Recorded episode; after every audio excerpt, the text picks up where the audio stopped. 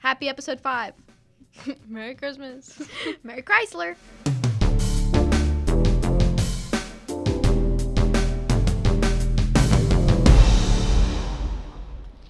Happy episode 5.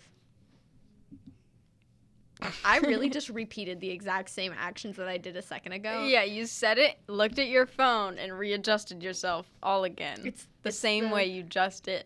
And I'm taking off my shoes. Oh, that's such a good idea. Wait. I think Adam's taking his off. How you know you're comfortable 101. If the shoes are on, you're doing it wrong. Whoa, that was a rhyme. We'll be driving like 2 minutes down the road, and I take my shoes off in the car. We were going 90 on the interstate, and I was taking my shoes. I'm driving also. Taking my shoes off. Like, this ain't comfy enough. Can't do this. Have you seen Roxy drive with her leg up? Oh, yeah. That gives me so much anxiety. Roxy's Emily's sister, by the way, my cousin. But she drives with her, not the foot on the pedal, but the opposite leg will be, like, tucked up to her chest. How? I do that sometimes, too, though. How? You just pick your leg up. I don't know why. That gives me so much anxiety. I'm going to crash the car. It doesn't do anything. I don't know that. No, that leg isn't a vital part of the whole driving thing. Regardless. The first time she did it, I was like, Excuse me? I was like, wait, what? Are these cheat codes for driving? You can do that. Cheat codes for driving? It's how you go faster. If your foot's not down there, messing with the airflow of the air conditioner, not the outside. Like, I don't know. I don't do it often, but I have done it. Living life like... Nope. Larry? I was trying to say living on the edge and living like Larry at the same time. And it just didn't work. Living life on the edge of Larry. Living life on the edge of Larry. I'm on the edge of Larry. Whoa. What does it work? Merch. Okay, so have we said the name of the podcast? No. We've repeated multiple times that this is indeed episode 5 of a podcast. It's episode 5 of The Morbid and the Mundane, featuring...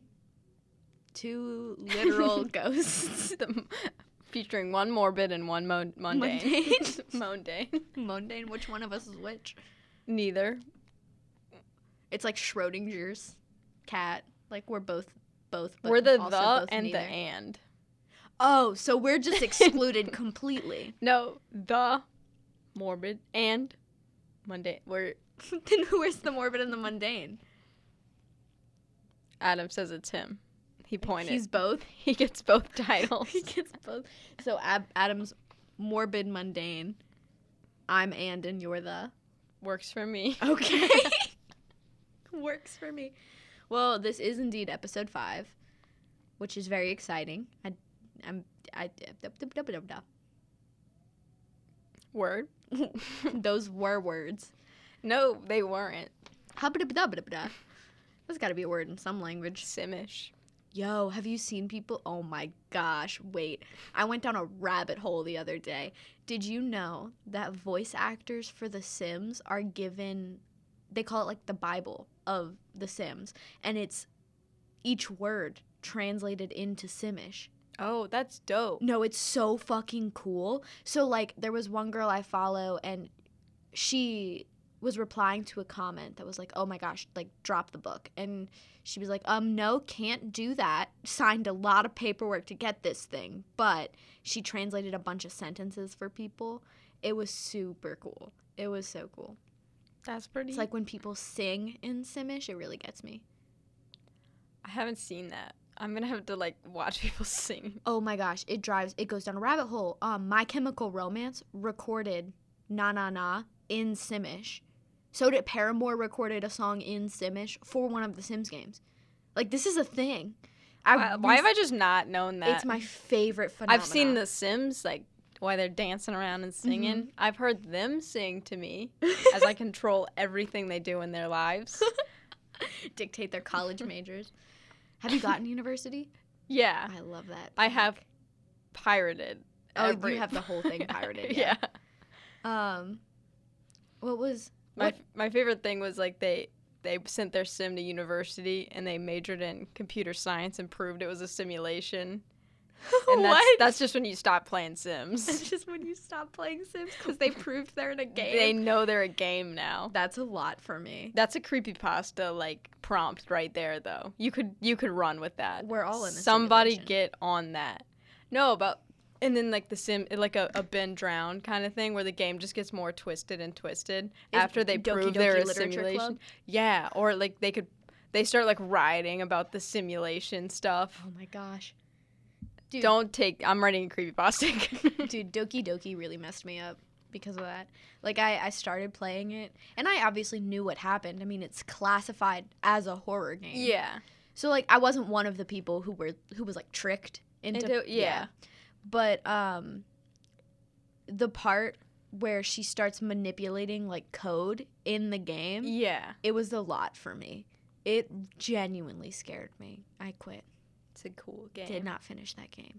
You know what's a cool game? Monster Prom. Have you ever played Monster Prom? Is this the Monster High game?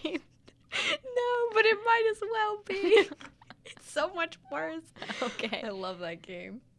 It's another dating sim, but it's a dating sim with spice. But, like, is it a horror game? No. It's just related because it's a dating sim. Okay. Yeah. And it's multiplayer.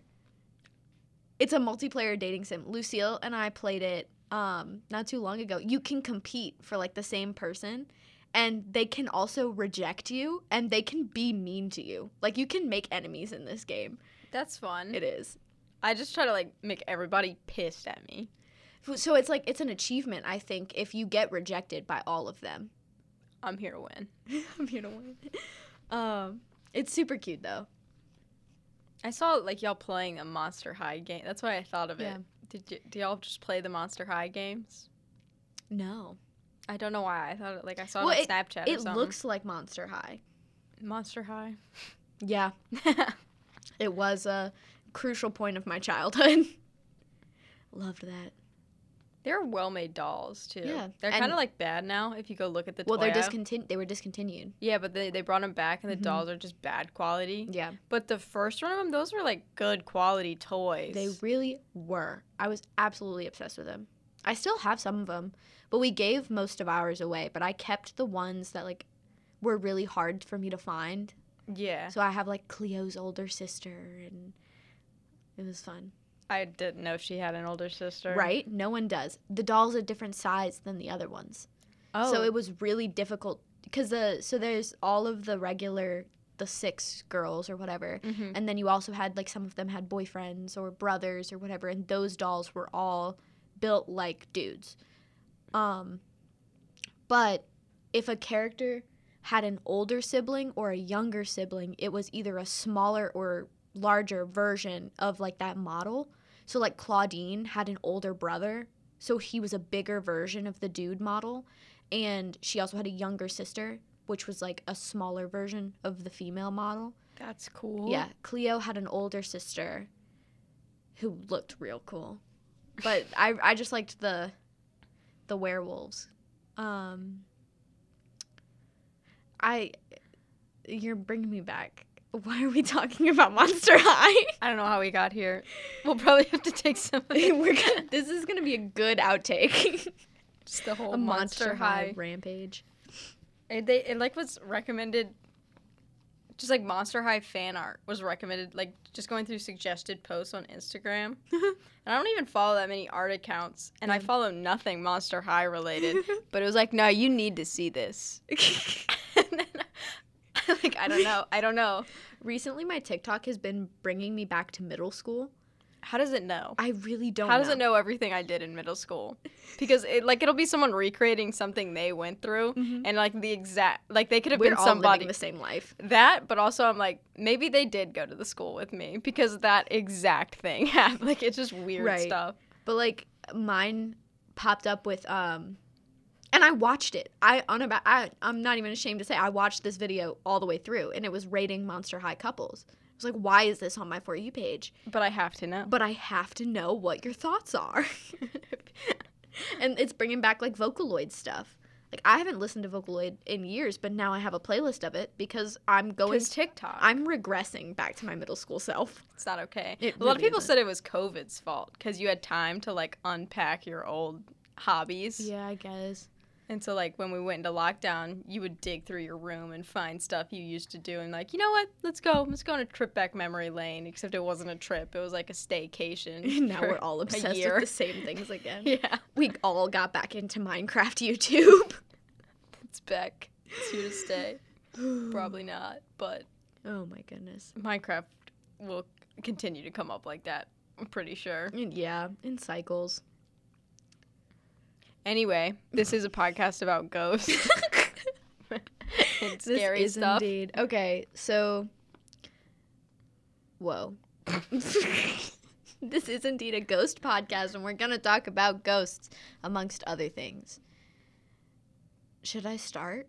Yeah, I said that if you did 3 episodes in a row, it's tradition. Okay. I can't break it now. Okay. It'll hurt my heart. So mine... I'm not talking about, it's not a ghost, it's not a true crime, it's a phenomena is what we're going to call it. Cool. So it's not really one coherent story. It's like something that a lot of people have experienced.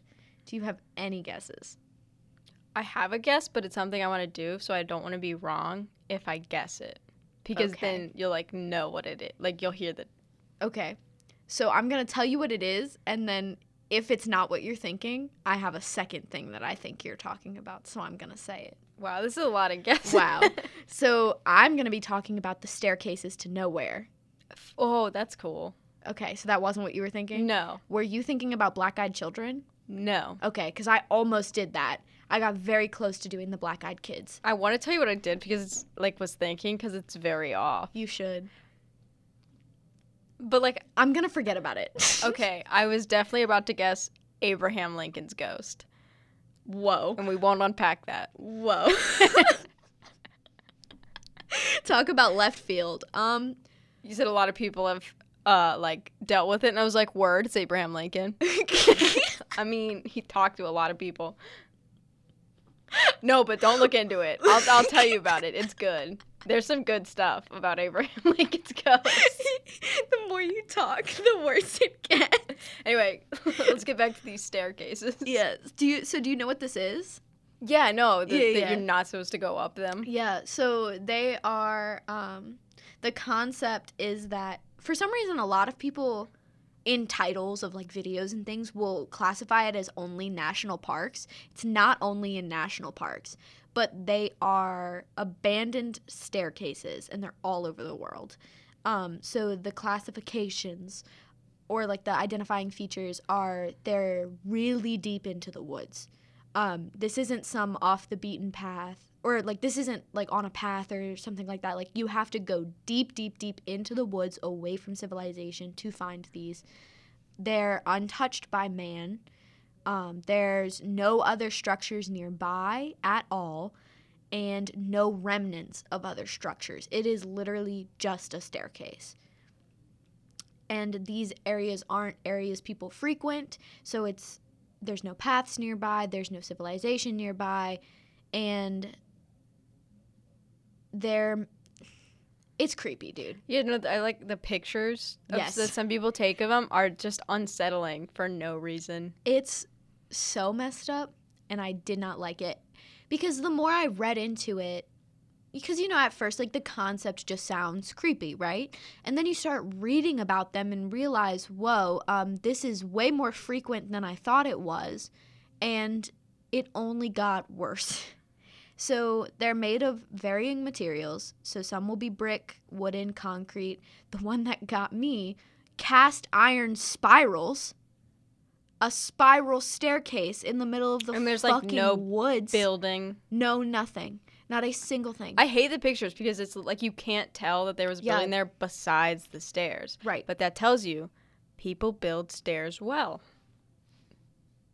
That's just good information. That's what you got from that? I had a fear growing up that I would step on the stair and fall through. No reason to, because obviously stairs are built better than any other structure. Built different. Stairs are built different. So sometimes they're in perfect condition, and sometimes they're dilapidated. Sometimes they're literally just ruins. Some people also say, and this got me, that the stairs will have pristine white carpet. Any reaction? Like, I hate that, though. Like, completely white in the middle of the woods. No. In the middle of the woods. No, because the lizard's going to climb up that. And he's going to make it dirty. So they're trying to sell car insurance. So often, trying to sell car insurance. No, is this a Geico commercial? We're sponsored by Geico. Geico's sponsored. We're not. So often the stairs are completely missing dirt and debris, and there's no sign that an animal has interacted with them. That's so cool. So it's the description I found that explained it pretty well is that they exist in their own bubble. Nothing comes near them. And there seems to be no pattern as to where they've appeared. Lots of people have seen them supposedly in national parks. It isn't limited to there, though. And some people also report evidence of graves nearby. I couldn't find much on that, but it was in two different sources. Some people said that there were just evidences of graves, like maybe a few headstones or like fresh turned dirt or like mounds of dirt, you know what I mean? And then other people were saying that there were well-kept graves near them. Oh. Yeah. I hated this. I read it, and I was like, I don't know why I'm going to mention this because it's going to make my skin crawl, but one story actually said that they saw a staircase coming out of the water when they were boating on a lake in the middle of the woods, and it came up about 4 feet out of the water. That's so weird. Isn't it? Isn't that just disgusting? You know what I learned recently from TikTok? Please share. I'm just giving you time to react. That there were, there's this fear. It's one of those really, really niche fears of man-made things being underwater. Have you seen some of those images? Awful. It's just... He's nodding in there. Yeah, he's nodding because it's revolting. It's... Do you know the man who he makes statues to drop them in the water? What? Because I think he's my number one enemy. Because if I was, like, scuba diving somewhere and there was just a random statue that nobody knew about, I would automatically believe that it's, like, another realm trying to contact us. Aliens or something. Another realm. Submechanophobia. I don't know what it is. Well, I mean, I do know what it is. I Googled it. But this shit. Yeah, those statues, people, sometimes they're there to, like, protect barrier reefs. Mm-hmm. I forget why the other guy was dropping them in, but it was different than that. And it was, like, a noble cause, but I just, like, it's off-putting to see a whole statue underwater. There was one. It makes me think of Atlantis, though, and that's kind of cool. Like, Atlantis would be fire if it was real. There was one I saw, and it was, oh my gosh, I'm still looking at these pictures. I hate it. There was one I saw, and it was somewhere where scuba diving was like a main, like a tourist attraction. So they intentionally dropped things into the water for scuba divers to find. And one of them was the skeleton of a shark. It made me want to die. Like, I can't emphasize enough that just the empty holes where the eyes were supposed to be and the teeth. No, thank you. Wham, bam. Thank you, ma'am. I'd be trying to, like, wiggle a tooth out while, like, the people aren't looking. No. Keep that away from me. You don't want a shark tooth? Okay, so there were stairs in the water. And it unlocked a fear I didn't know I had. But... Really, the only common thing about these stairs, because they vary in a lot of different ways. The only common thing is that they're very deep into the woods, between 10 and 40 miles deep into these woods, and they're very far away from civilization. That's probably why a lot of people say it's state parks. Yeah. Because that's where you're going to find big stretches of woods. And I'll get to it later, but a lot of the testimonies of people finding them are, like, troopers. Okay. So it makes sense because those are really long, big stretches of woods. But I was watching a YouTuber today who was saying that there was one, like, in her backyard. And it was, like, a kind of how your backyard is, where there's a lot of woods, not very deep, but woods still. And her cousin used to go by. The way she described it was the stairs were, like, going down into a river. Yeah. Hated that imagery, but it exists in my brain now. But so there's a lot of theories as to what they are, because they, you know, they're always reaching up to nowhere. It started off sort of like an urban legend. You know, I'd compare it to the black-eyed children phenomena, where it's like one person came out with their story and then a million other people were like, wait, I have that same experience. And it started to gain traction on the internet, specifically Reddit. There were whole threads dedicated to people finding these staircases in the woods. Some people try to write it off as just remnants of a structure that has been broken or weathered by time. I can understand that, but if that's the case, something else would have had to survive. You know? Yeah, it's in so many of the pictures, there is no other. Literally nothing. Like, it's all, everything else is, you're telling me completely, what was left of the building was completely covered by dirt. Like, right. How did everything else break enough to have a whole layer of dirt that I can't even tell anymore? That. And, like, buildings, they're made out of the same things. Yeah. Why is a brick staircase going to survive if not a brick building? If nothing else of the brick building. Left. Right. It doesn't make sense. I've heard some people talk about it as, like, a fire. But then, like, how did the stairs dodge everything with the fire? Like, why would pristine white carpet? Yeah, no, like some of the, and like the metal stairs, it makes sense for those. Like if it was a wood building with metal stairs, okay, yeah. I'd believe that. But like some of them that, like you said, brick stairs, wooden stairs, yeah, spiral staircases, yeah, and they're just fine. And there's nothing else I can. The pictures are offsetting. They really are, but it's also that and the fact that they're way in the middle of a national park. What other structure would have been there? How 40 miles away from the nearest possible human? Why? Like, that doesn't make sense to me. Because, like, I can't emphasize enough how deep these things are into the woods. No one else is going to be there. No one else is going to live there. Doesn't make sense. Anyway, some people think they're stairways to different dimensions. Sometimes sometimes people can see them and sometimes people can't. Like, you'll be with a group and half of you will see the staircase and half of you won't. And sometimes they appear and then disappear. So, like, you can't find it again. Exactly. I love the stories like that, because it could so easily, you just, like, couldn't, it's not on a path. Yeah. You just have to remember how you walked through these random woods. Right. It's going to be hard to find again, but you don't know if you get to the same place or not. Mm-hmm. And that, because your only landmark is that stairs. It's the staircase you're looking for. Yeah. I love the, like, stories like that. Some people think they're straight up portals to hell, which is fun. And ironic, given that they go up. Yeah, I was about to say, a lot of them go up. Yeah, it's ironic. And then, so there was a psychic who made a blog post, and it said that she explored some of these. Unclear as to whether or not it was in person or in her mind. I don't know what's going on. Oh.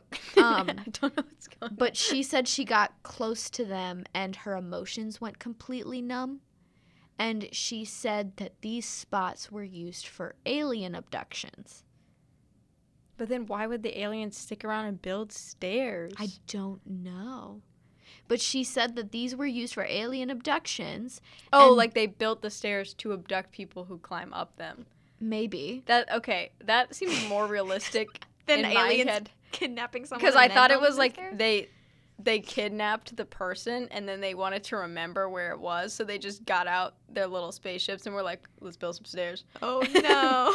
Like, that's the first way I thought about it, and I was like, can't be that. It can't be that. But so she said they were used for alien abductions, and then that's why often it's search and rescue personnel who find them, because they're looking for a missing person. Oh. Yeah. And, you know, the people would have supposedly been abducted. So, like I said, it really gained traction on Reddit, and people were flooding subreddits with stories, experiences, pictures, everything.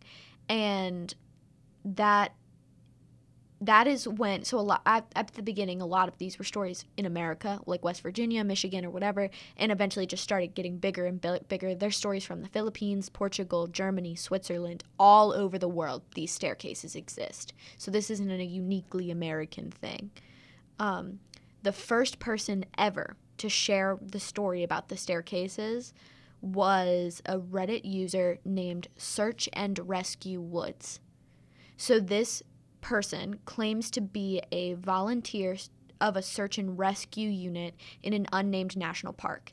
The Reddit post, I don't remember the exact wording, but it actually starts with, like, I'm a search and rescue volunteer and I have some stories. There's like 18 parts, and he's talking about all these different things that he experienced in the woods. It's some creepy stuff, and because, you know, missing people. I'm excited to read that. Yeah. What is it? The 411? Do you know what I'm talking about? There's a conspiracy about people going missing in national parks. It's a big deal. I think I was going to talk about it. I have it in my notes. I was going to talk about it for one of the episodes. I've, heard that, be careful in national parks, but I don't think I, ever delved into a conspiracy theory. There's, I don't know it off the top of my head because I haven't really done research on it yet, but national parks are for some reason a big deal. But he tells other stories about working in the parks. So he talks about missing person cases, noises in the woods, that kind of thing. But you can actually, look through, because, like I said, it's divided into parts. If you scroll down, all the comments are, whoa, this is creepy, but that stair thing, though. Go back to the stairs. Tell me more about the stairs.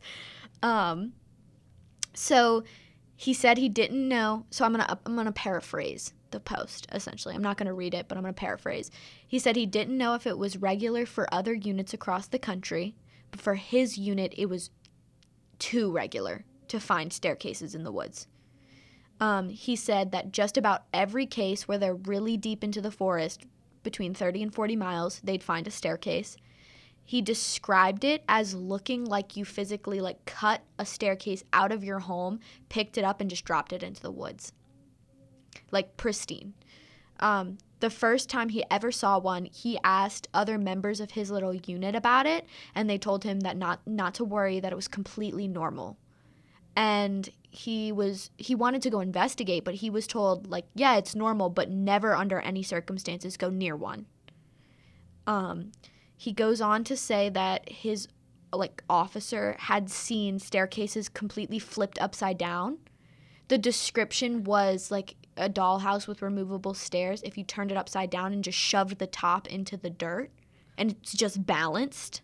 Awful. Isn't it? I hate that. And he goes on to say that... You can't say that one's, a built structure either. It's not... Right. Unless it was, tornado... Even then, completely balanced on the tip? I don't know, man. But he goes on to say that about every 5 trips into the woods, they'd see a staircase, so that's roughly 20% of the time that you would see one of these. I want to know what park this is. I do, too. Oh, my gosh. So this story, though, being that he is a search and rescue volunteer, implies that staircases are often seen around places that people go missing, is the implication. After his post, there is a slew of other ones.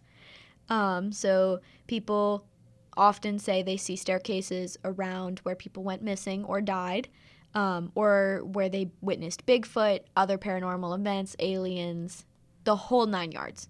Bigfoot built stairs. Maybe it's Markiplier. It's always been Markiplier. It's he who? Are you about to sit here and tell me it's he who? So one person in West Virginia said they found stairs in the woods when they were alone. And they said at first they thought the stairs were part of a pre-existing structure, but there was no cellar, no other debris, no nothing. And eventually they left it alone because they were on their own in the woods and didn't want to risk being hurt. So they didn't get near it. Someone from Germany attached a picture of theirs, so I'm going to show it to you. But this one freaked me out because the stairs are, like, wide. I don't know why. It made me uncomfortable, but ugh. But he found a staircase alone in the woods by himself, and he took a picture of it. So let me pull that up.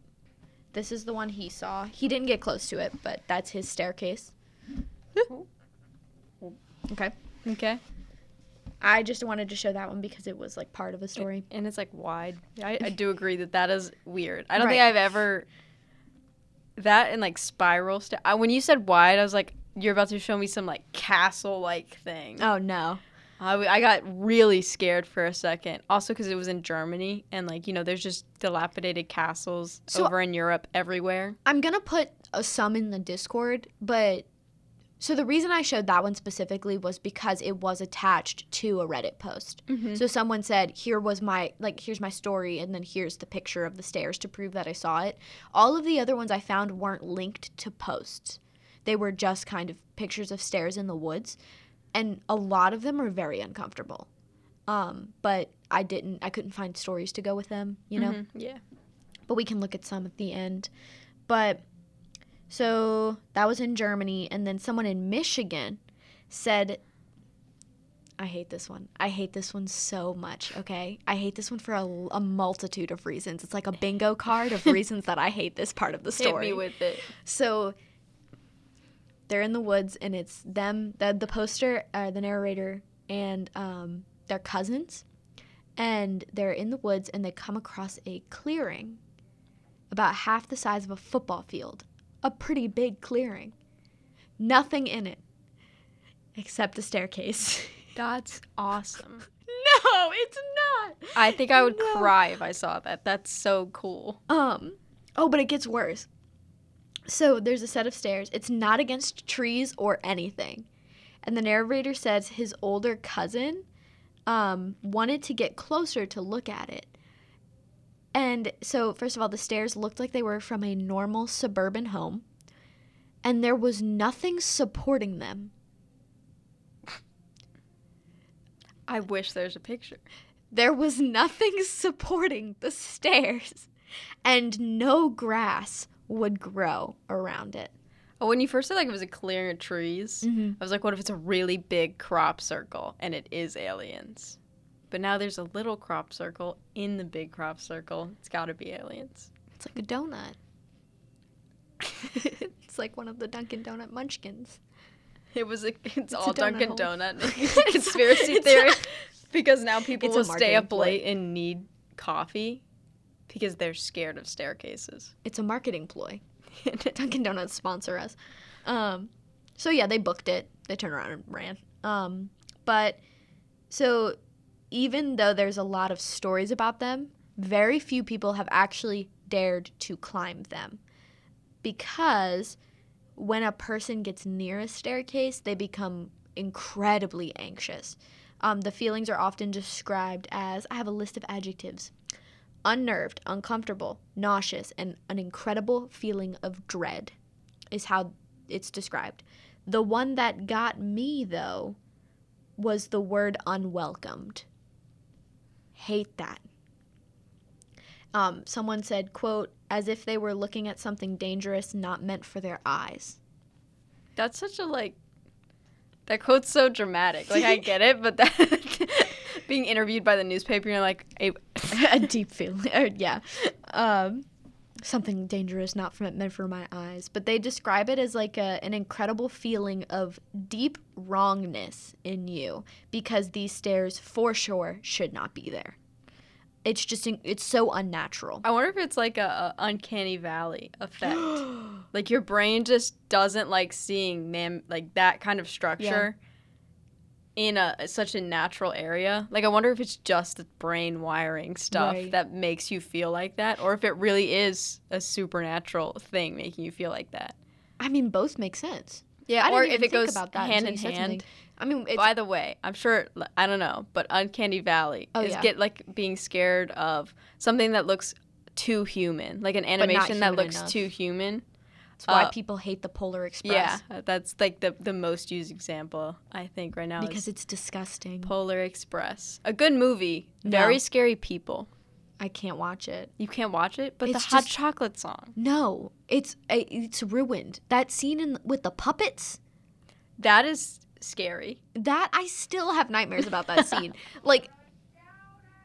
He knows all the words to the whole movie. I remember we talked about that last time he was here. Dude, no. But yeah, the Uncanny Valley, Google it. Google it. And Google examples of it. It'll really mess you up. You will be unsettled, even though it's like a lot of times cartoons. Yeah. And like a Christmas movie was our last example. Or animatronics is the other one. Animatronics. It's like all puppets. Like not normally scary stuff. I mean, animatronics are always scary. But, always. No exception. But... yeah, no, it's just, it's one of those weird things that your brain... Have you ever heard the explanation behind it?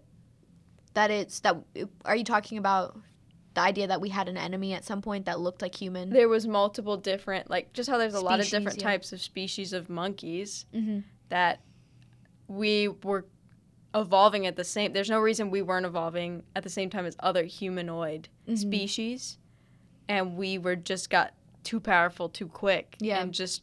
Wiped them out, out of fear, maybe. But so it's like hardwired in our brain. Yeah. That's a theory behind it. You know, they can't prove it. But I mean, there's some really interesting, like, facts backing it up, though. A lot of the skulls they have from Neanderthal people, seem there a lot of them have, like, it seems like they were hit. The damages on their skull. Oh, that's like crazy. They were fighting. I didn't know that. Yeah, no, that was just in something I read about it. I can't give you the exact article. I'll have to dig it back up.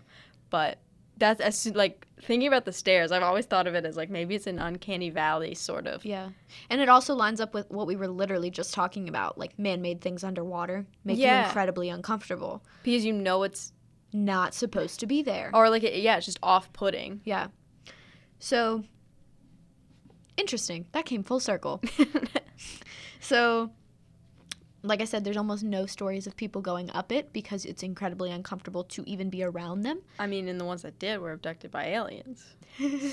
So one man said he was also part of a search and rescue team. And he did go up it. He went up a set of stairs. So they were looking for a hiker who had gone missing in the woods. He goes off on himself because, you know, when you're looking for a missing person, you're often dividing the space up into, like, grids.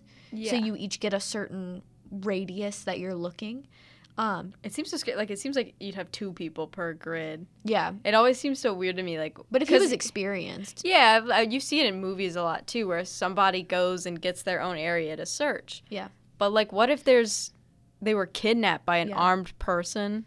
That always seemed like, and they probably do know how to handle those situations, and just because I've never looked into it, I'm thinking about it wrong, but that always seemed so weird to me, when they would go off by themselves and be like, bro, no, somebody's gonna shoot you.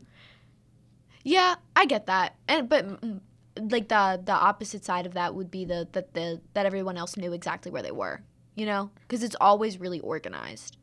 Or not, I don't want to say always. I've never been part of a search and rescue mission. It seems you're gridded out. Right. So if person A goes missing, I know that person A was in this area when they went missing. Yeah. But he was in his little area, and he found a set of stairs covered in a pristine white carpet. Brand new white carpet. Bigfoot's out here vacuuming. Literally. He said at first that everything was normal. He started to go up it, and at the top, the air became, quote, oppressively silent. Ooh. He could not even hear himself breathing.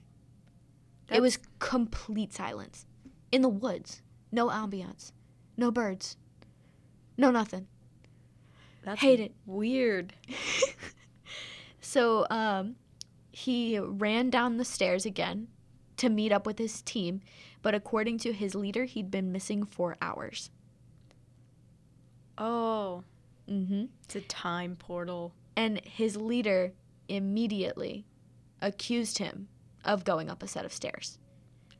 And the guy was like, well, why would you say that? Like, why is that your thought? And the leader said, because we never found the hiker. I don't know what the correlation is between that. Couldn't find a correlation between that, but that was his response, was, I know that you went up a set of stairs because we never found the hiker. What? What does that man know that we don't also? Everything. Well, it was also his, like, commanding officer. That's what I'm saying. Like, he's seen... I want his stories. I need him to hop onto Reddit real quick. So the thing with that, I didn't write it down, but I just remembered it. I was scrolling through, like, the Reddit itself because, you know, firsthand, and there were multiple people who were saying that their spouses were part of search and rescue teams or their partners or... But brothers, sisters, whatever, like people, one person removed. One person removed from that situation. And they were saying that a lot of the times these people in their lives would make comments about weird things happening in the woods, whether it was paranormal or missing people or staircases, and their partners, brothers, sisters would tell them not to talk about it, would tell them never to bring it up to anybody else. Like it was a secret. Yeah, some of that could be, like, they don't want to be seen as crazy. True, but also, that's a whole conspiracy in and of itself. What's going on? The search and rescue people know some stuff that we don't. What's going on in Yellowstone? I don't know any other national parks.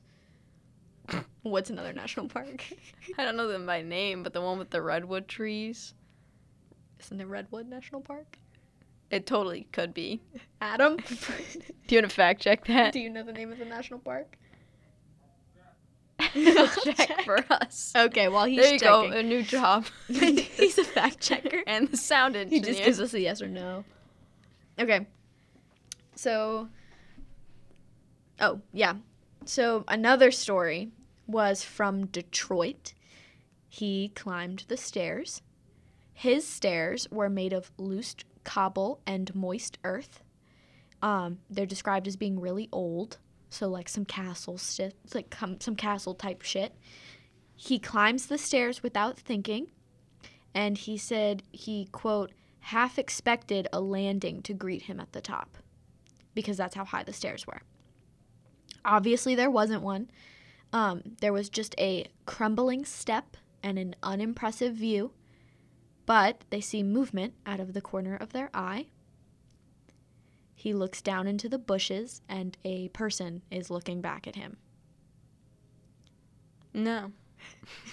Yeah. Oh, my God. The face was described as lean and dark, and the eyes were big, round, and completely black. Oh, okay. And they're in the bushes looking at him. It sounds like an owl. Are we sure it's not an owl? Because I want it to be an owl and not a person. Regardless of whether or not it's an owl and not a person, he takes off back down the steps, books it, and he also reports losing a large chunk of time while he was at the steps.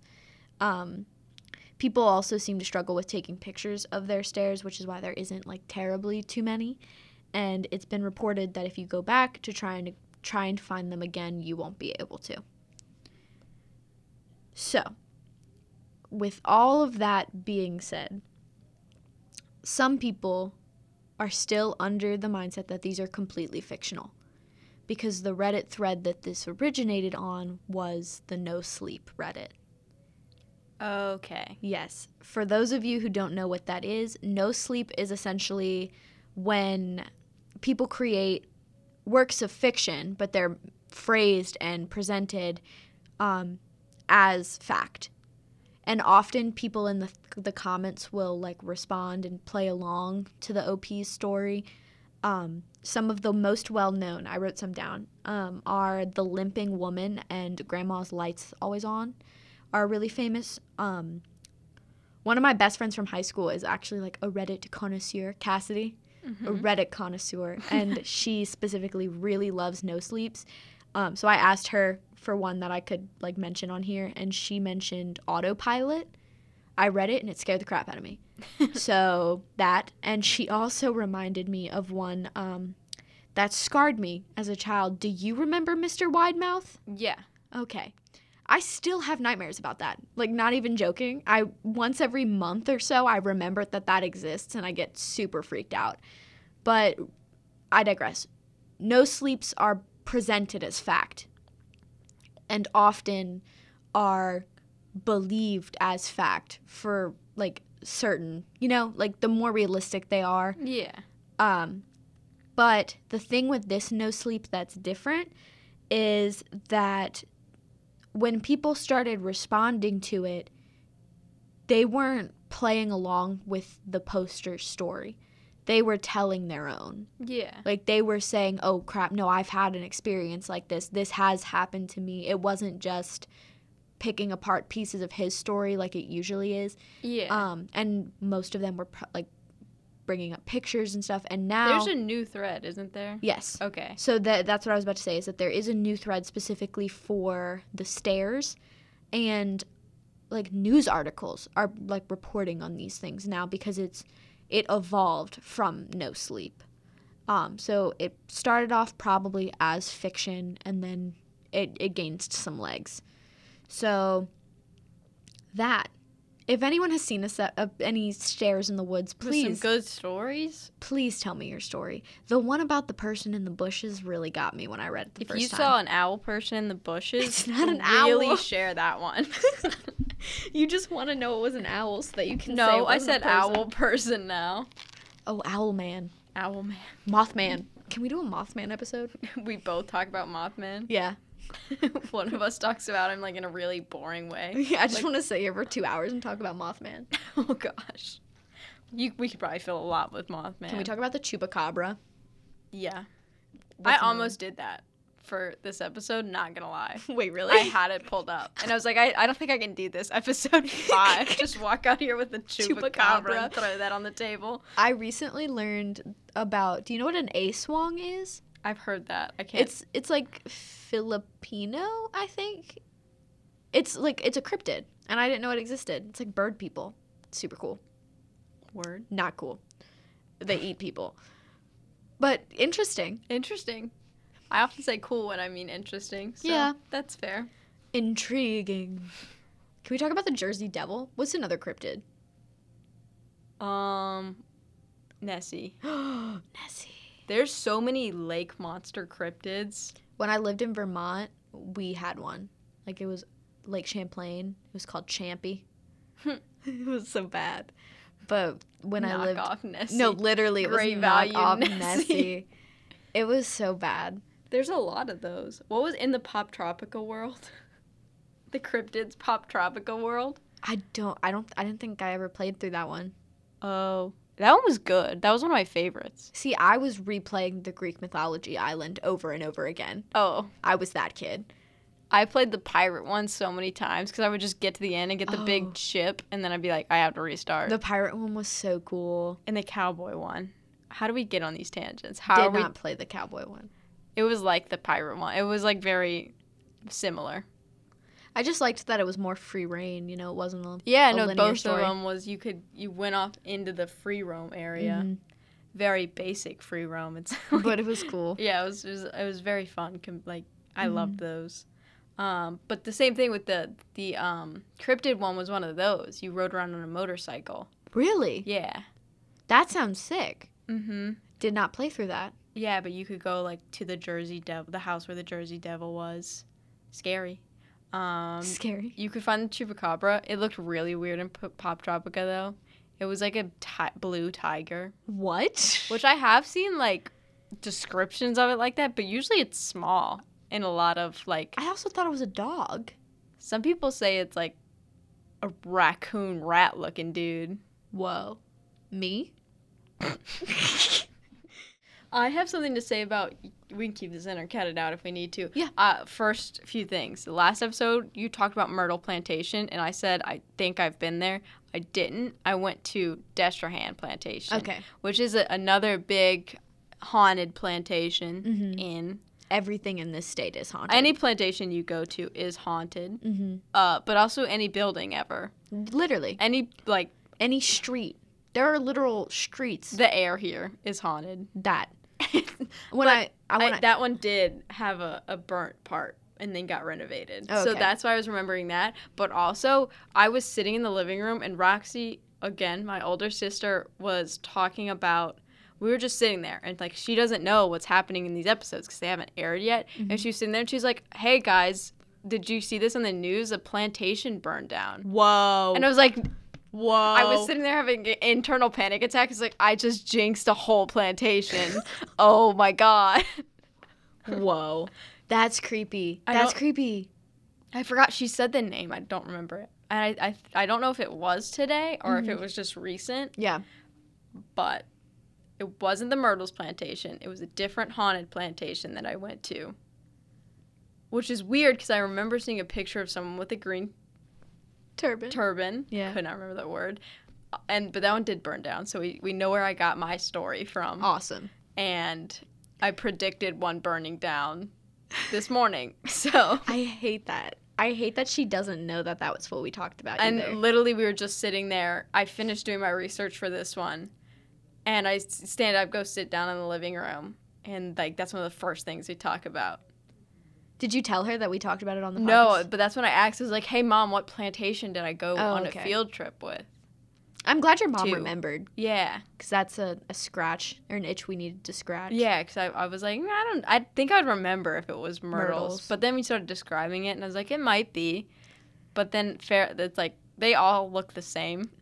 Genuinely. So it's a style of building, so they're all gonna look similar and like antebellum. Yeah, the antebellum South.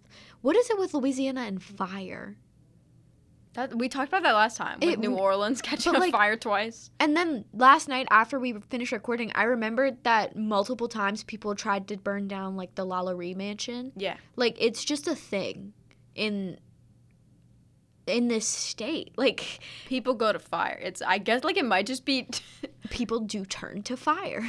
Genetics. It's genetics. There's a lot of fire in the past in this area. People are like, yo, fire's scary. Dude. But also cavemen. We come from cavemen. They had to be scared of it. I hate you. But this whole state is so haunted. When I was looking up, because originally I wanted to do something from Louisiana as, like, the first episode, so I was looking up stuff from Louisiana. Do you know how hard it is to Google, like, Louisiana hauntings? Oh, you'll get everything. Building. Everything. Literally everything. There were whole streets in the French Quarter that they were like, yeah, this entire street is haunted, as is every building individually. Every other street also. That. It's like a whole bars. There's a pathway. I have a sub piece of paper. Like I've showed you my papers that are just like case names for true crime stuff. I have other ones for other categories. And literally anytime I'm reading something and it says such so-and-so Louisiana, I'm like, I'm going to write that down and come back to that. Because that building probably has its own like slew of just weird stories. There is a church in Louisiana in Baton Rouge. I don't know what church you're talking about right now. The one with all the baby dolls. Oh, I don't know where it is, but I know what. I can't remember if it's in Baton Rouge or New Orleans, but there's literally a church full, floor to ceiling, with, like, lined the walls with baby dolls. Why are we like this? I mean, there's two things. Cults are crazy people, or they were really drunk. And it could be either so easily. And either one is so plausible. Oh, my goodness. Okay. What have you got for me? All right. Andrew Jackson. Oh, my goodness. So, let's just... What a start. I'm going to get that out the way. Andrew Jackson, 7th president of the United States. That isn't... Is this why you were thinking of Lincoln earlier? A little. I guess I was on the president's mindset. Next episode, it's Washington. We just go through. Yeah, we go through every president, not in order. Not in order. But we just hit all of them. The episode after that, Obama. Not dead yet, but he's already haunted. He's already haunting the White House. Oh, my gosh. And I miss him. I miss him. Did you know him personally? I might as well. Oh, have. I also want to say, I said it to you earlier, but I haven't said it on here. I have two things, like two stories. Oh, yeah. And they're not that related. I'm just going to be honest. They're both just two really like them, and I'll tell you why I connected them together in my head. Okay. Because I couldn't find enough to do one. I'm curious to what you're going to connect Andrew Jackson to. Oh my gosh. Okay, so I'll just, for funsies, he was a general in the U.S. Army. That is true. Yes. He served in both houses of Congress. Okay. There are two different documents pertaining to what state he was born in, either North or South Carolina. Okay. There's two reasons why it could be disputed. This has nothing to do with that. I just thought it was really fun facts about Andrew Jackson. I thought you were going to say, like, Michigan and Alabama or something, like, really far apart. It's the Carolinas. One thing is, it was really just, like, not lived in at the time, mm-hmm. and there was no exact lining of where the two states differed. They just knew that there was a North and South Carolina. They just didn't really know where it changed. Okay. They, like, had a vague idea where the line would go. So it could really just be, like, it wasn't a very integrated part of civilization, right. So it just wasn't kept records of. But also there are beliefs that there was a note saying he was born in one of them, but there was also a note saying he was born in the other, the opposite. I don't remember which was which, and the note that seems to be like faked almost could have been faked for political reasons, like to say because he aligned with a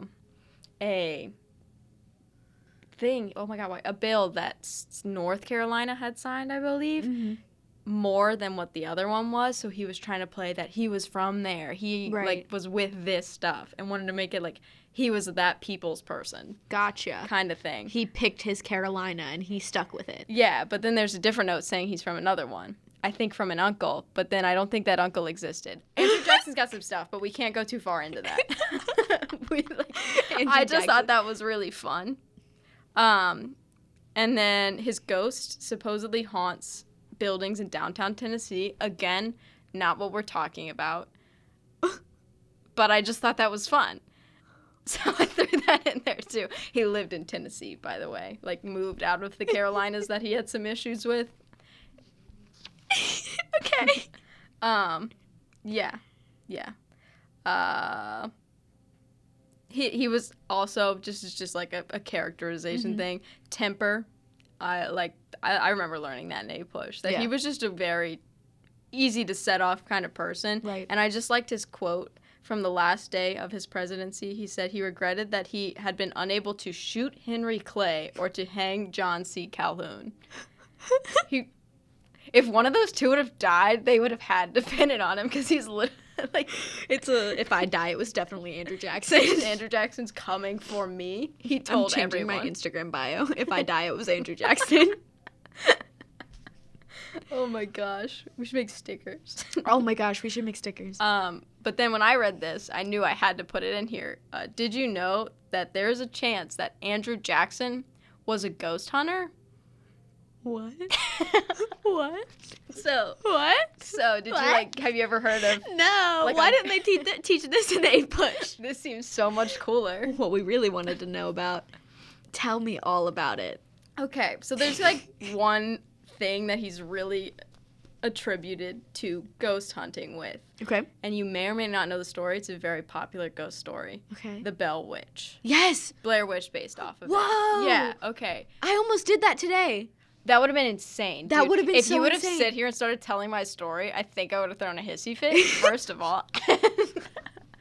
But then for you to tell the whole story, and then for me to be like, so hey, did you know Andrew Jackson ghost hunted for that ghost? I would not have believed you. I would have said we're canceling the episode. Like this one is the hidden episode. Don't worry, but I have a backup that I'm gonna tell anyway. So if that'd been so funny. If you I really did almost do the Bell Witch. It was between that, the Black Eyed Children, and the staircases. That would have been so epic. I decided not to do it because it was too much of a ghost story. Yeah, it is a very ghosty story.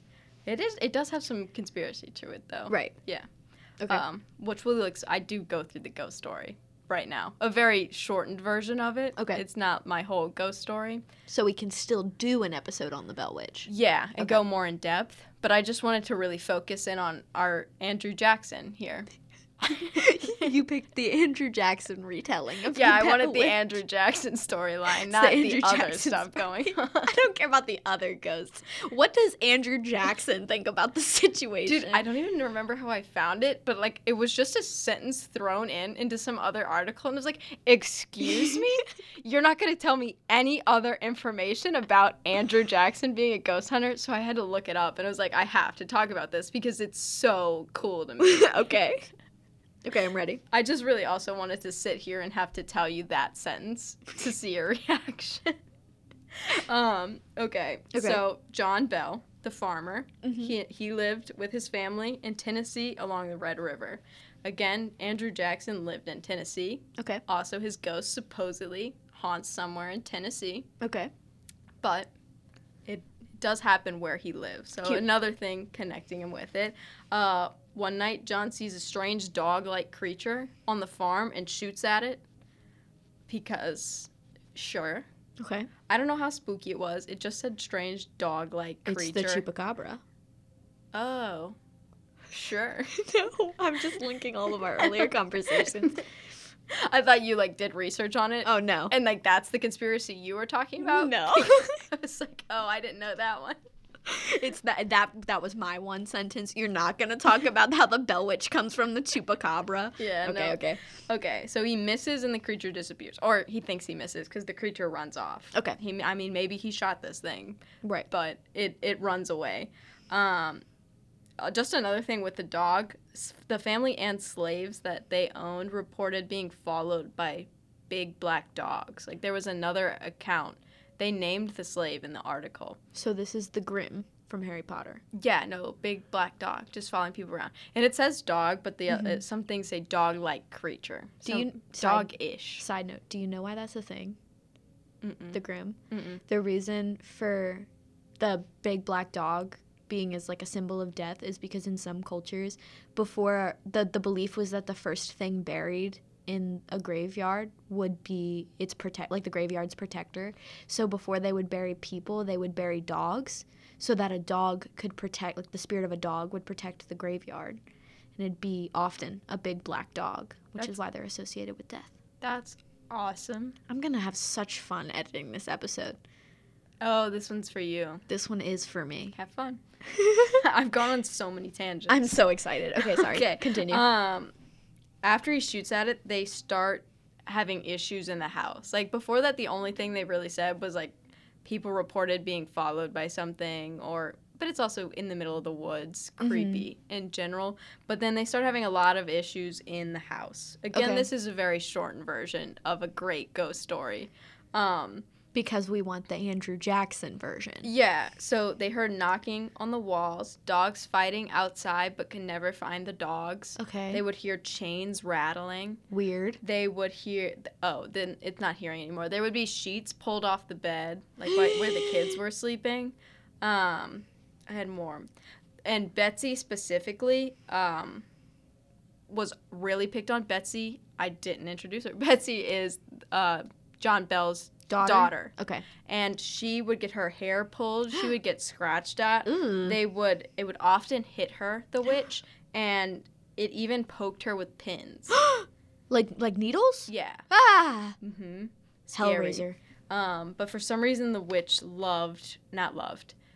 tormented Betsy. Yeah.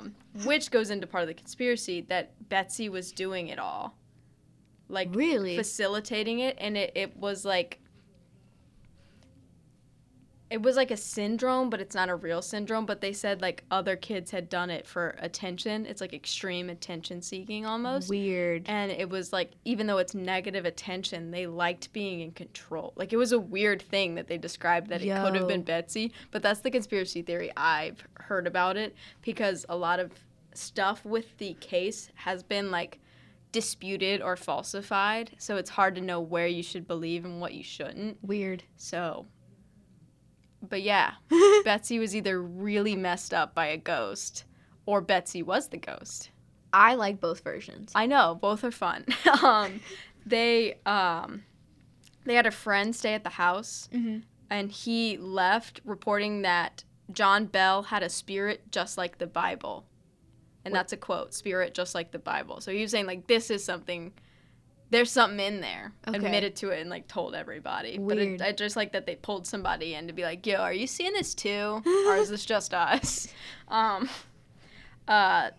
The witch could mimic people from states away. Like, people would come in as investigators and ask it about people that had never been to the house. Mm-hmm. And people would get so freaked out and run out the house because it can mimic family members. And it would hold entire conversations with people. Like, it was a very talkative spirit. There's even some stuff reporting, not the one that they there's a book written by someone from the town that's mm-hmm. looked at as the most primary source on the thing, besides other newspaper clippings from the time. Right. But there's some later stuff talking about it that said the witch would there is some stuff from the time saying she was seen, but it never really describes how. And then there's some later stuff saying she would, if all the lights were off in the house, you could see a figure. And I just hated that imagery. That is something from the yeah. The Conjuring, Amityville Horror. No, thank you. They named the witch Kate because she claimed to be old Kate Batts' witch. I don't know who that is. Okay. I couldn't really find it, but just I assume someone in the town. It was their witch first, maybe, or like it was their witch first. Maybe it was a witch that lived centuries ago in the area. Mm-hmm. I don't know, but they would call the spirit Kate, and it responded very well to the name. Okay. Like they could call by it to Kate, and it would respond. Weird. Yeah, I just picked its name. Yeah. I thought it was weird that they had such like a casual name with it, but mm-hmm. it says like this family was tormented every day by this witch. Yeah. And so they got on a first-name basis. I thought this was very sweet. Kate loved John Bell's wife, Lucy. The ghost is claimed to have would sing to her and would bring her fruit, like leave fresh fruit on a windowsill for her to find, and just be, like, sweet to this woman, but then also told multiple people that she would kill John Bell. So I really... Oh, so the witch is a lesbian. The witch was coming for his wife and gonna kill this man's for her. So the Bell... You remember when the Babadook was the gay icon and, like, walked at pride parades and shit? Because it was put into the wrong category on Netflix. We need the Bell Witch in the pride parades. Yo. I think I just found the title of this episode. We need the Bell... The Bell Witch is a gay icon. Oh, my goodness. I did not know any of this, dude. Okay. I didn't. Oh, whoa. I know. That's why. Like, I figured you would know the story of the Bell Witch. I mean, because the Blair Witch is based off of it. Yeah, a lot of movies are. There's a list of how many kind of like steal from it. Yeah. And there's some by the name of Bell Witch. There's a lot of horror movies called the Bell Witch something or other. It's it's one of the oldest American ghost stories. Right. Which is why Andrew Jackson's involved. Andrew Jackson wanted to get in on this. Right. Because which is like. But he missed his mark because he picked a gay icon. Yeah. She's protected. It's homophobic to speak out against her. You can't. You have to love her. Okay. So I can't wait to edit this episode. This is when we get into Andrew Jackson. There are several accounts from people there in the area that Andrew Jackson visited.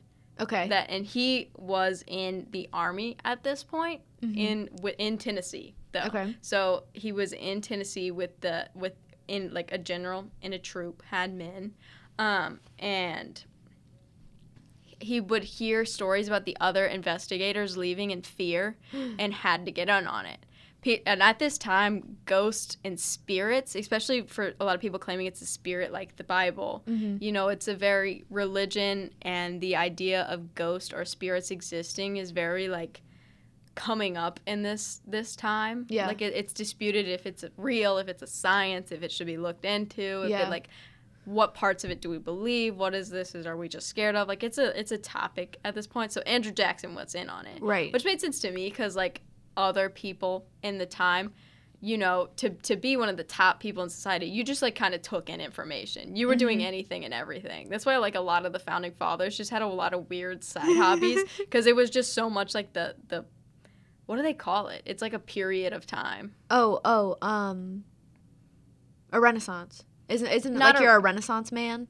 If you can do a lot of things. Isn't that what it is? But there's, like, a time in specifically American history where it's, like, where all the sciences are starting to be really popularized and where, like, knowledge and going to college and just, like, learning anything you can. The Industrial Revolution? No. It happens right before, I'm pretty sure. Oh, wait, I was close. I just said that as a joke. I don't know. A push, it's slipping from me. It's being taken away. I'm trying to... Because isn't there also, like, a time in... It's Enlightenment. It's the Enlightenment period, and there's two of them, but it's the one where they're, like, literally any science, they start exploring, like, it's real science. Right. They'll get into alchemy, like, just anything and everything. Alchemy is so cool. They don't want to disprove anything. They literally just start exploring anything. So I was like, that makes sense that, like, Andrew Jackson, somebody who's going to be in those circles, is going to be into a lot of that. And ghost hunting isn't, like, a thing like now where, like, a lot of people are very skeptical. Yeah. And a lot of people are really hardcore believing in it. And then it's like, we believe in spirits and God. You know, why wouldn't this be real? So it's kind of viewed as more of a, I'm going to go check out the ghosts.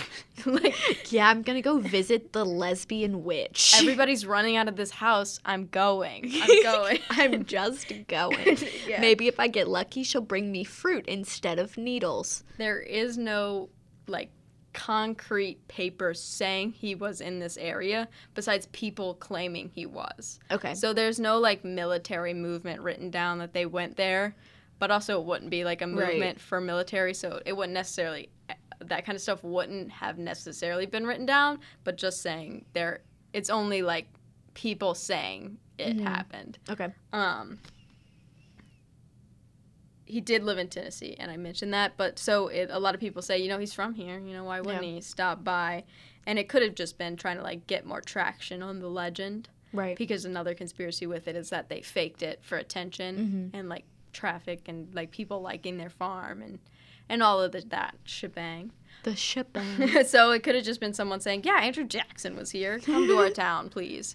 There's a witch here and also Andrew Jackson. There, he brought with him, one of his men was said to, like, know a lot about witches or spirits. Imagine being that guy. Imagine being that guy in the group being like, oh, I know all of this. And you're called on by Andrew Jackson to go visit a witch. Yeah, no, but the witch supposedly taunts him to the point where she's telling them to shoot her, but she's, like, locked up the guns or something. So they're scared out of their minds and, like, run off. Whoa. Like, she's just, like, and, like, supposedly they all report that, she was an icon. She was sitting there saying, shoot me, nerds. I locked all the guns up, bitch. And I'm trying to be like that one day. That guy leaves and doesn't come back. The rest of them, along with Andrew Jackson, who is loving it at this point. A lot of the quotes are, it's like, this is, like, the coolest thing I've ever done. That is very, like, summarized. It was a long quote, and it, like, that's all he was saying. This is the coolest thing I've ever done. It's something like, this is the most fun I've ever witnessed. Like, he's, like, supposedly was really like, wow, this is crazy. I would be saying the same thing. She eventually gets to the point saying that every night they stay, she's going to torment someone else, because that day she was specifically targeting the witch guy because I guess she didn't like that he was saying he knew all the information and that we don't support misogyny. He was going to prove all of, like, he would know what to do, and so she showed him. I just love it. You're really making me about to start a fan page for the Blair Witch. Like, she really is an icon. Oh, my gosh. Kate out here slaying. Kate, tell these men what is happening. So the men with Andrew Jackson demand to leave because she's saying that every night she's going to torment someone else, and no one wanted to be next.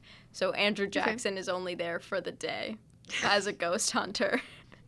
And then he leaves. And then his men are so scared that they leave. But Andrew Jackson was apparently like, wow, this, like, I believe it. This is so fun. That. would, like, they're there for the day, and it's also, like, they have trouble talking to her at the first part of the day. Mm-hmm. And, like, the family's like, no, this stuff really happens. Yeah. And, like, they hear weird noises, but it's nothing to be like, wow. And then it gets to the point where the guy, I think, was saying, like, he was saying this isn't real. Mm-hmm. And then so she's like, no, I'm real, and I'm about to ruin your life. And so, but yeah, that's Andrew Jackson, Ghost Hunting Adventures. I loved every second of that. I just thought that was too good to not talk about on a podcast. From start to finish. I have other things that just, like, related to it. Okay. This is regarded as legend. Like, nobody will say for sure that Andrew Jackson was there or a ghost hunter. Because a lot of the other stuff with the Bell Witch, it has some, like, stuff that was passed down as fact that wasn't really factual in the time. It's gotten, like, you know, through storytelling, the facts get messed up. Right. So it doesn't... There's a very good argument that this could have been twisted in at some point, mm-hmm. but there's no real evidence pointing either way. So it's just kind of up in the air. I really hope it's real. I really hope Andrew Jackson was a ghost hunter for a little while. Like we said, the Blair Witch Project is based off of it. And there is a cave named the Bell Witch Cave because the farm is no longer standing, but a cave on the property is. And the claim is that that was her base. She was the creature that he shot at and lived in the cave. Oh, shit. And that you can go on ghost tours in the cave, and we're going. So, oh, absolutely. Yeah. That's all I have to report to you about Andrew Jackson. I don't know what I was expecting, but I loved it. I do have another story for you. Okay. Can you tell me how they're connected? Yeah. There's another man you may or may not have heard of. Ben Franklin. What? Not a ghost hunter. Oh, okay. But very cool. So... But that's how I connected. It was like, they're, like, well-known dudes. And so I threw them in together. Okay. And they're shorter stories. And I really wanted... I didn't want to fluff them up and talk about random stuff. Yeah. But I really wanted to talk about them on here. Okay. Just because it's, like, stuff you never hear because they're not going to teach it in a history class. Right. But just... This isn't as much backstory on Ben Franklin as I went into. I really wanted to talk about Andrew Jackson for some reason. Okay. But some stuff about where he lived. He lived in London in a 4-story townhouse on Craven Street. Okay. 36 Craven Street is his address. I just doxed Ben Franklin. I just doxed Ben Franklin. I'm changing my Instagram bio again. And, In 1998, the house was renovated into a museum about Ben Franklin and his life. Cool. Before that, it was just kind of left. Nobody lived in it, but it was just kind of a rundown building in London. The concept of houses becoming museums is so cool to me. Yeah, imagine you do so much that nobody touches your house for a while. And you're like, you know what, let's go back and make it a museum because he was just cool. Like Elvis's house is a museum about his life. And then there's also, like, the Lizzie Borden house, the fact that the house is still standing. There's another one, an axe murder that's not solved, that the house is a museum now, and the case is totally slipping my name. Right. But, like, I love when houses, so much stuff happens that they're like, nobody else can live here. The concept, though, of, like, you're either very famous or it's just a crime scene is a lot for me. It's just a bad crime scene. And how many bad crime scenes do people just live in the house now? That is another thing. And how many houses, like, that were crazy haunted at certain times, like the Amityville house? Mm-hmm. Like, it's a lot for me. Or houses from horror movies and you can just live in them. Right. Those, Silence of the Lambs, the house, just sold and not for that much. Really? Yeah, someone just lives there. And it still looks creepy. Someone lives in the Lalaurie mansion. Amazing. It's like that was, I know I've brought it up a few times. It's because it's one of those things that I just know a lot about. Mm-hmm. After that one season of American Horror Story, I kind of went down a hole, you know. We left at a really big house that's a museum, by the way. The Winchester. Oh, the Winchester. I was like, that's a good example of what the heck? The Abraham Lincoln Deathbed Museum is cool. Oh, you can just go see where he died? I can't see your ponytail Yes, okay. That's cool. He put a sign in the window for those if you were confused. He was getting in on the conversation. But the Lalaurie mansion, someone bought it, and it's closed to the public. You can't get into it. It's not a museum. It's nothing. Someone just lives there.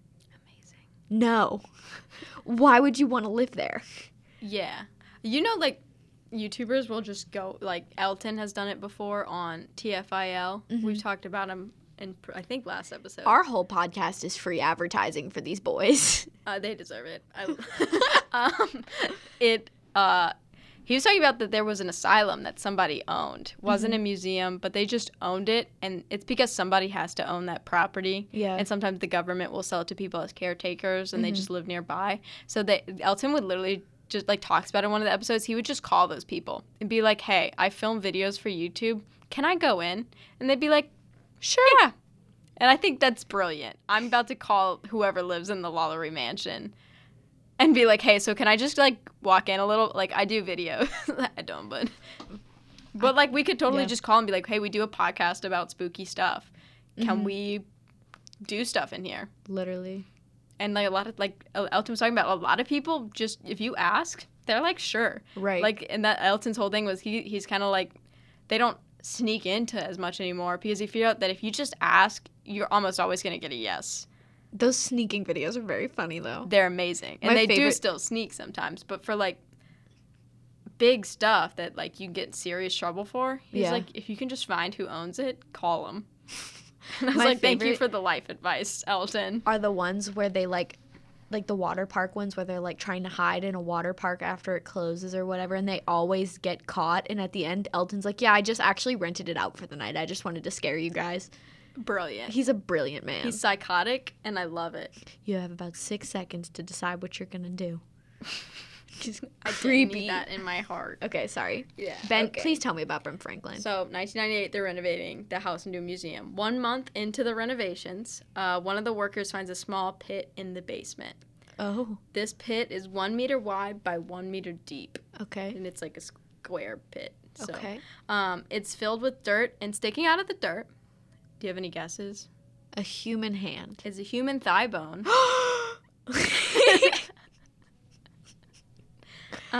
Who was buried alive on Ben Franklin's property. They call the police, and they start to dig more of the pit up. Like, they get the okay to keep excavating it, and they find roughly 1,200 bones. What? It's the remains of 10 to 15 bodies, with about 6 of them being children.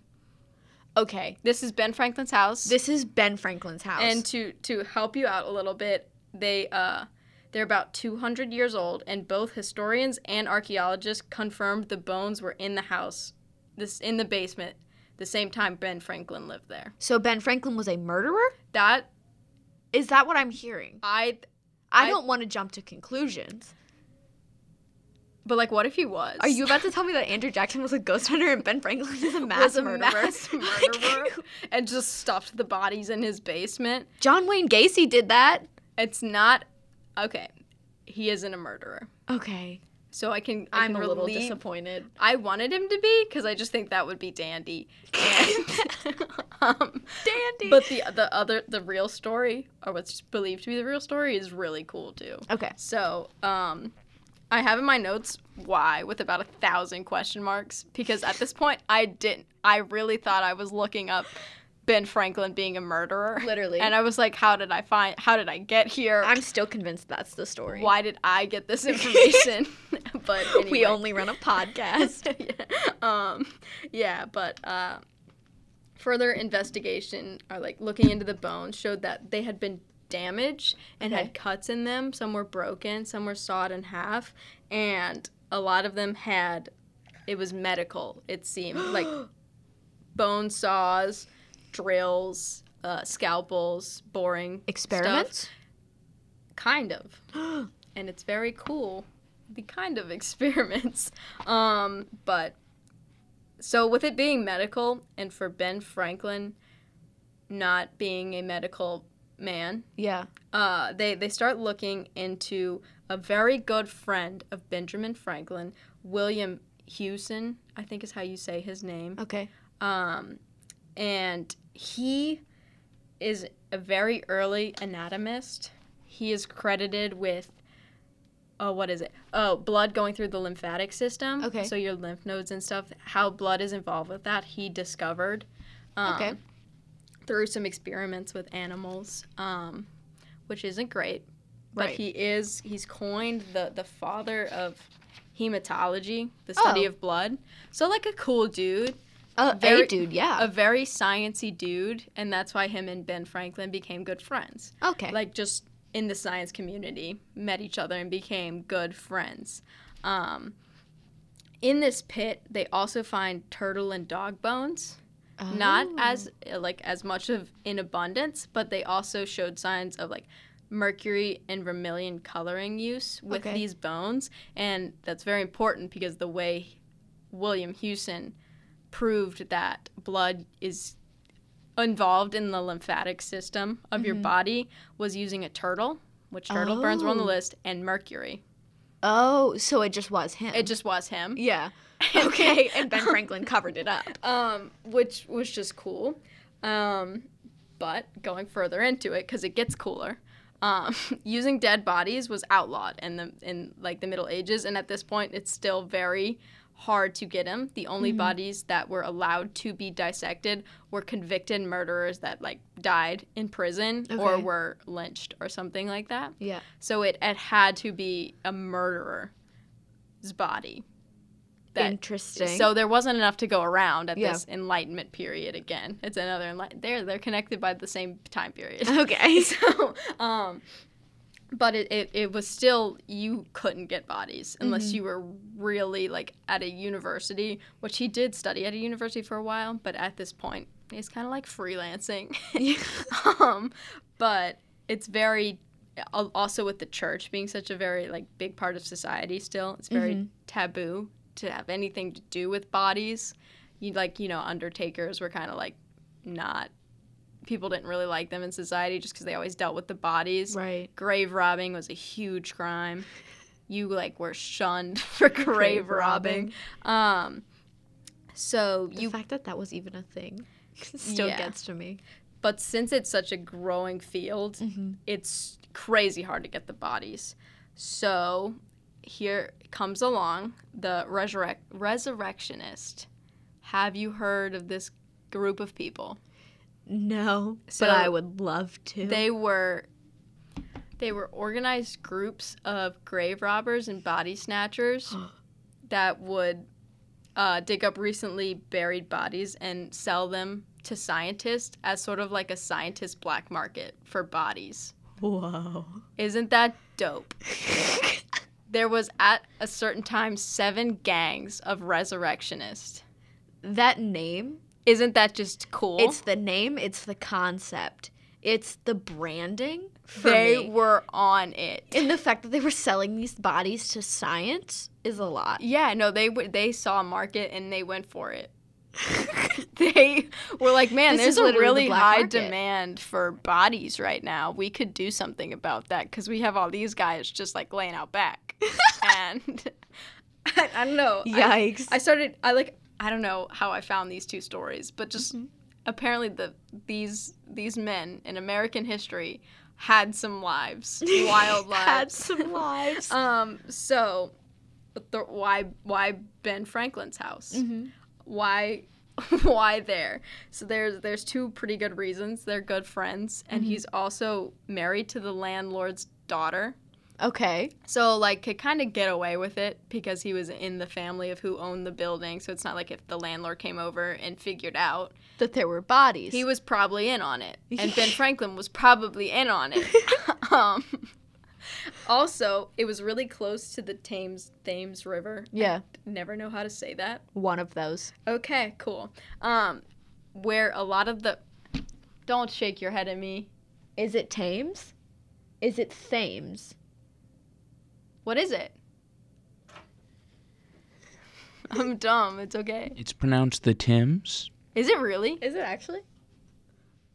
I've played Assassin's Creed, and I'm pretty sure they said it like how I said it, so. Okay.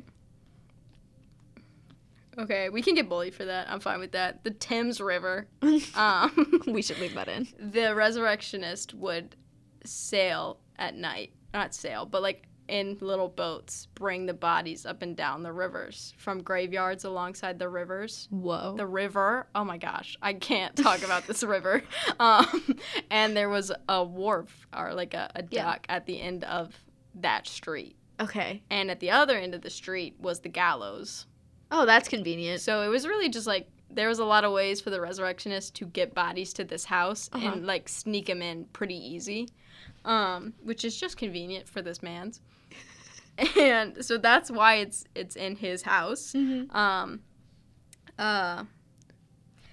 For dissecting the bodies, he could have gotten in like crazy amount of trouble, but for like dealing with the Resurrectionists to get them, like, made the crime 10 times worse. Right. He's never, like, found for the crime because he dumps the bones in the basement. In Ben Franklin's house?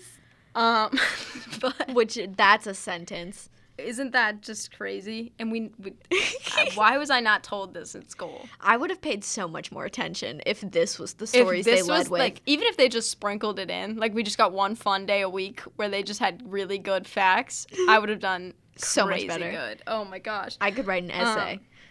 This is one of the reasons why very strong coffins become a thing for very rich people in European because you don't want your body stolen. Because you don't want your family member's body stolen. So this is when, like, coffin making is really starting to... It's a lucrative business because they're like, these are the safest coffins, you know? The Resurrectionist won't get your loved one's bodies. That is the marketing, the branding. It also... the idea for night watchers and graveyards comes from this. Okay. To look out for body snatchers. Cool. Especially during this period. So, like, having somebody stand guard for... Whoa. It wasn't just grave rob. Well, it's grave robbing, but, like, taking the whole body. Mm-hmm. You're robbing a whole body from a grave. So, yeah. That, it brought about a lot of cool stuff like that. And a huge part of how they got away with it is they would give undertakers and grave diggers cuts of the money. Oh. So they could be told where the fresh bodies were, and so they wouldn't be tattled on. Go.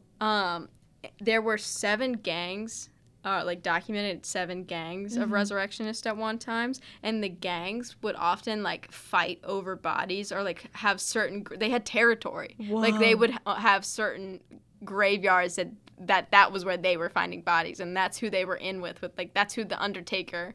And, like, some undertakers would start dealing with more than one gang and get in trouble with gangs of body snatchers that were selling them to scientists in Ben Franklin's house. What? The way this twist that the story is taking. In the wrong time period, because this sounds so much more fun.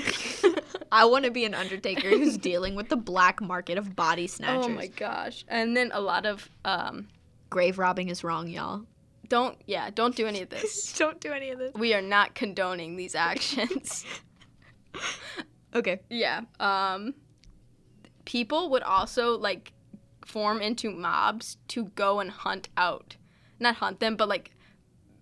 lot of people died because there would be warfare between gangs and also warfare between, like, mobs of normal people. Okay. Wanting to protect the graveyards. Okay. Which makes sense, but it just was, like, there was some really weird... There was one specifically where it's a group of people mourning someone in the graveyard, see people snatching a body, and the gang leaves and comes back with more gang people, and the people leave and come back with more townspeople, and there's a huge gunfight at the graveyard. Whoa. What? Why have I never heard of this? It was, yeah.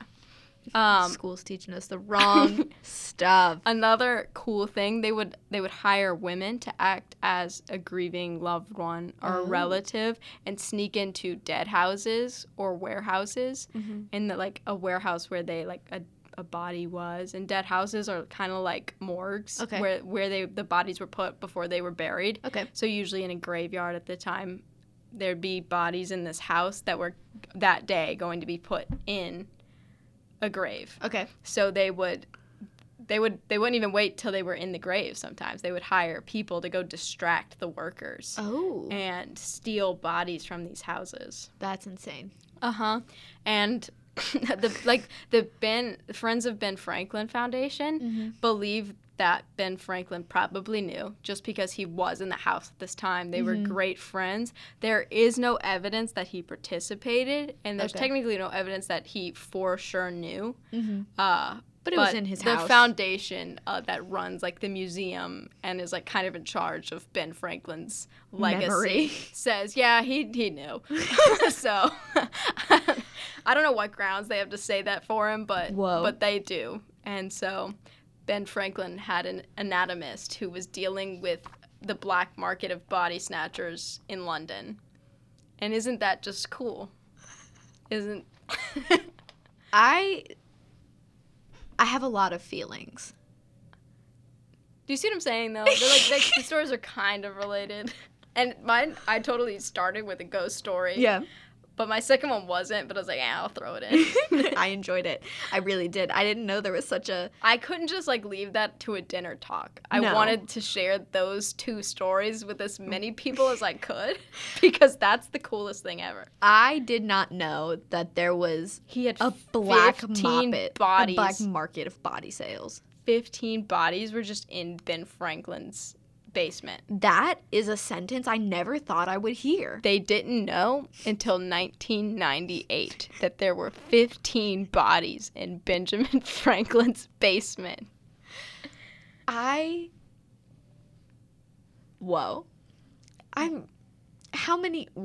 convenient also. That he had people to cover for him. William. He had Ben Franklin cover for him. He knew Ben Franklin, who has a lot of power, mm-hmm. and the building was owned by his wife's mom. Which is crazy. I'm still stuck, though, on the black market body sales. I know. And I'm thinking about the turf wars. We learned so much of, like, London and stuff, but I never heard of the Resurrectionist. Which is the coolest part. How did they leave that out? I want to know everything about these people. I want a refund of school. That's so interesting. How much... And for Ben Franklin to be so closely associated with it. You would never think that. I started reading and I was like, this is fake. This is made up. Yeah. And I'm literally on the Benjamin Franklin website. I'm like, oh, maybe it's not.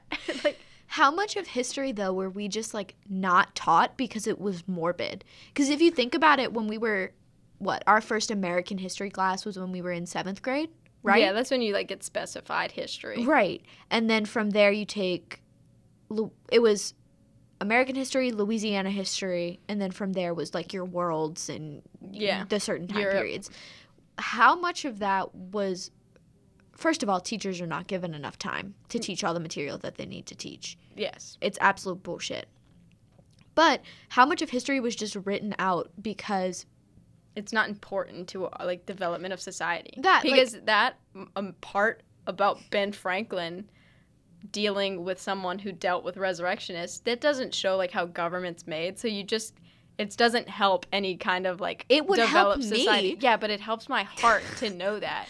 But, like... Because if you think about it, at the end of the day, history, do we really need to know how, this is going to sound like a reach, but do we really need to know how society developed? We're living in it. Yeah, there's some stuff like, why do we go so in depth? That.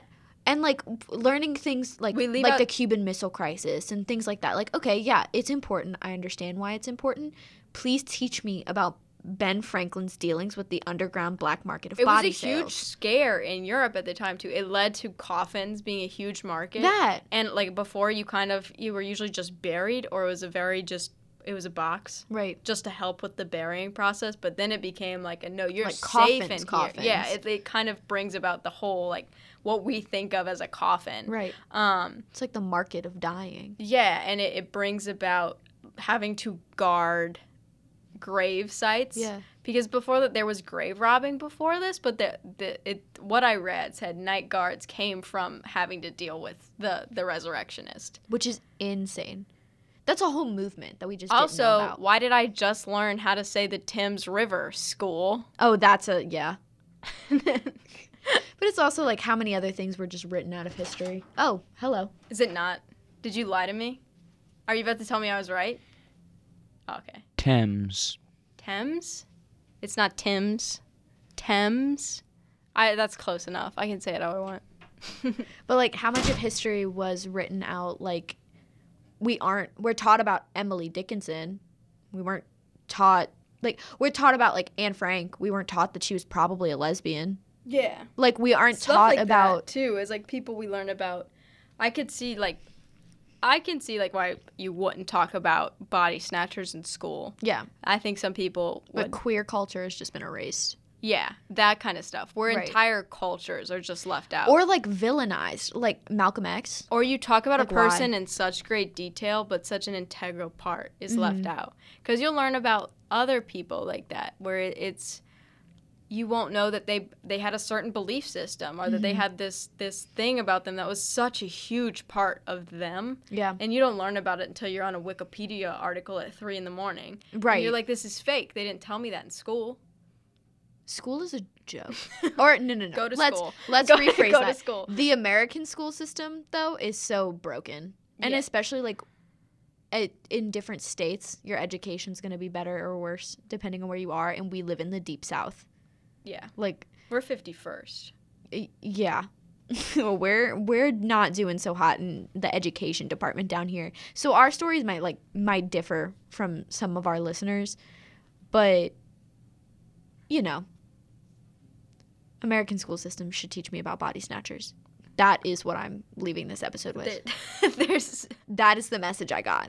That the American school system failed me. Also, Andrew Jackson was a ghost hunter, maybe. Oh, probably. And the Bell Witch was a lesbian. We've learned a lot today. Thames. Your stories always come with so much content. The knowledge. I'm here to bring knowledge to the people. We need to turn that into a sticker. I'm here to bring knowledge to the people. Oh, my gosh. Yo. Well, that's... This was an eventful episode. This was just funny. I enjoyed it. I think we cackled for half of it. Because it was good. A much lighter one than last time, too. So it balances out. Yesterday was kind of dark. Yeah, by the way, we filmed episode 4 yesterday. Oh, that's true. If we keep saying yesterday, it's because we don't film these and post them the next day. They are filmed in advance. Filmed. He said filmed. He's trying to correct you. Recorded. That's just slang, though. It's fine. Filmed. I understand why you're correcting me, but I don't care at all. Adam has some feelings about what's going on.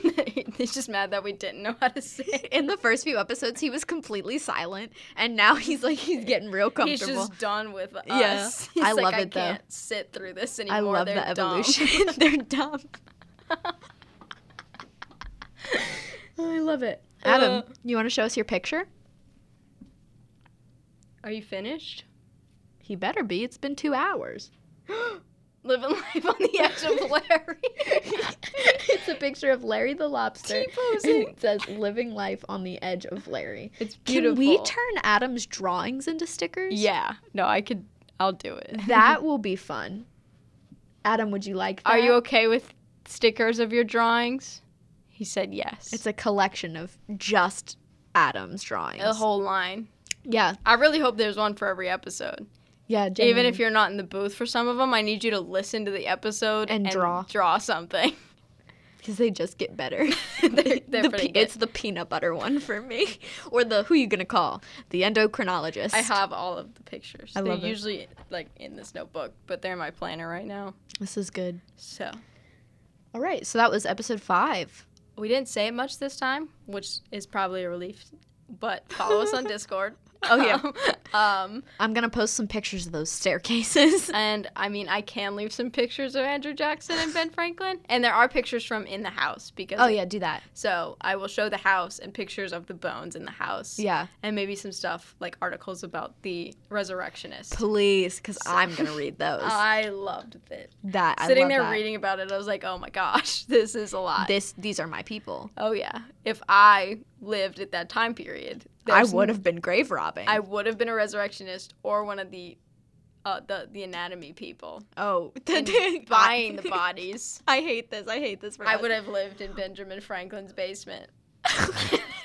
And I fully believe that. Oh, no. Oh, my Who are you going to call? But, yeah, follow us on Instagram. I don't think we said it last episode. We are morbid and mundane on everything. We might have, actually. But, yeah, it's Literally. Very easy to find us. It's all linked from the Instagram. Yeah. So if you can get to the Instagram, you can get everywhere. We're also the only thing on the morbid and mundane hashtag on Instagram, too. So if you want us to see anything, we will be checking that hashtag. If you use the hashtag, we will see it. If we miss it, though, it's better to, like, send stuff in Discord directly to us because Instagram using a hashtag isn't a direct message to us. It just will look at it. And then, like, to piggyback on what you just said. This is not a Socratic seminar. But Discord, it's the reason we use Discord as opposed to things like Instagram or Twitter DMs is it's literally, like, a direct line of communication with us. It's not like you're sending us a message in our DMs and we're never going to see it. Also, you can talk to other people. Because on Twitter or Instagram, you can direct message us, but you don't know anybody else. So, like, it's just cool to have a place to go, and there's a lot of people involved. And, like, for things like listener stories and things like that, like, there's sections for that. Like, we will be looking and reading and... if you guys want us to see something, we will see it. Yeah. It's not like a roll of the dice, you know, which is cool, I think. I'm going to be in there a lot. I love Discord. Yeah. I also love talking. Ooh. That's why we have a podcast. And I was going to say, if you hated talking, we are in the wrong business. And also, so you already said Instagram. We also have a TikTok, which is a great place to, like, for clips and things like that. Behind the scenes. Outtakes and other stuff. A lot of stuff that doesn't make it into the final cut goes to TikTok. We record for, like, 3 hours, and our final episodes come out to be an hour and a half. So half of the content is gone. And if you think we're funny now... Oh, boy, howdy. We actually cut out the funnier stuff. So. We do. Like, there's so many bits that got cut. Don't repeat them because we'll just have to cut it again. Some things get cut and posted on Instagram and stuff, but a good place for that is TikTok, Discord, and eventually we're going to be starting a YouTube channel. We do have it. I would go follow it now. It just, for right now, is the full podcast episodes. And... probably soon after we have a couple lined up on ours, we can do funny clips of those or funny clips of outtakes. So there's another place besides TikTok to watch those, but we just kind of have to build up. We can't make 2-second videos. So. And then also we're going to eventually start streaming. A lot of the content we've talked about streaming is like the horror games. Like I know a lot of people I really cannot speak today.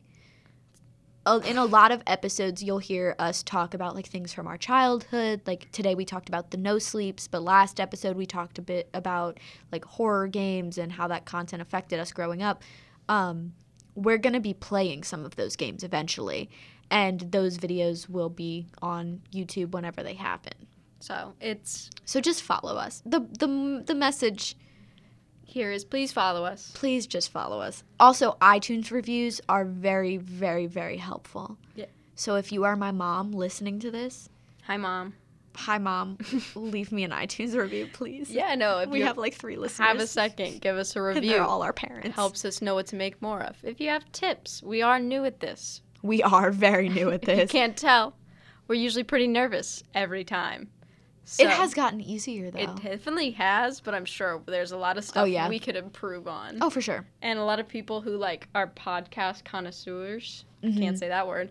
And the Italian.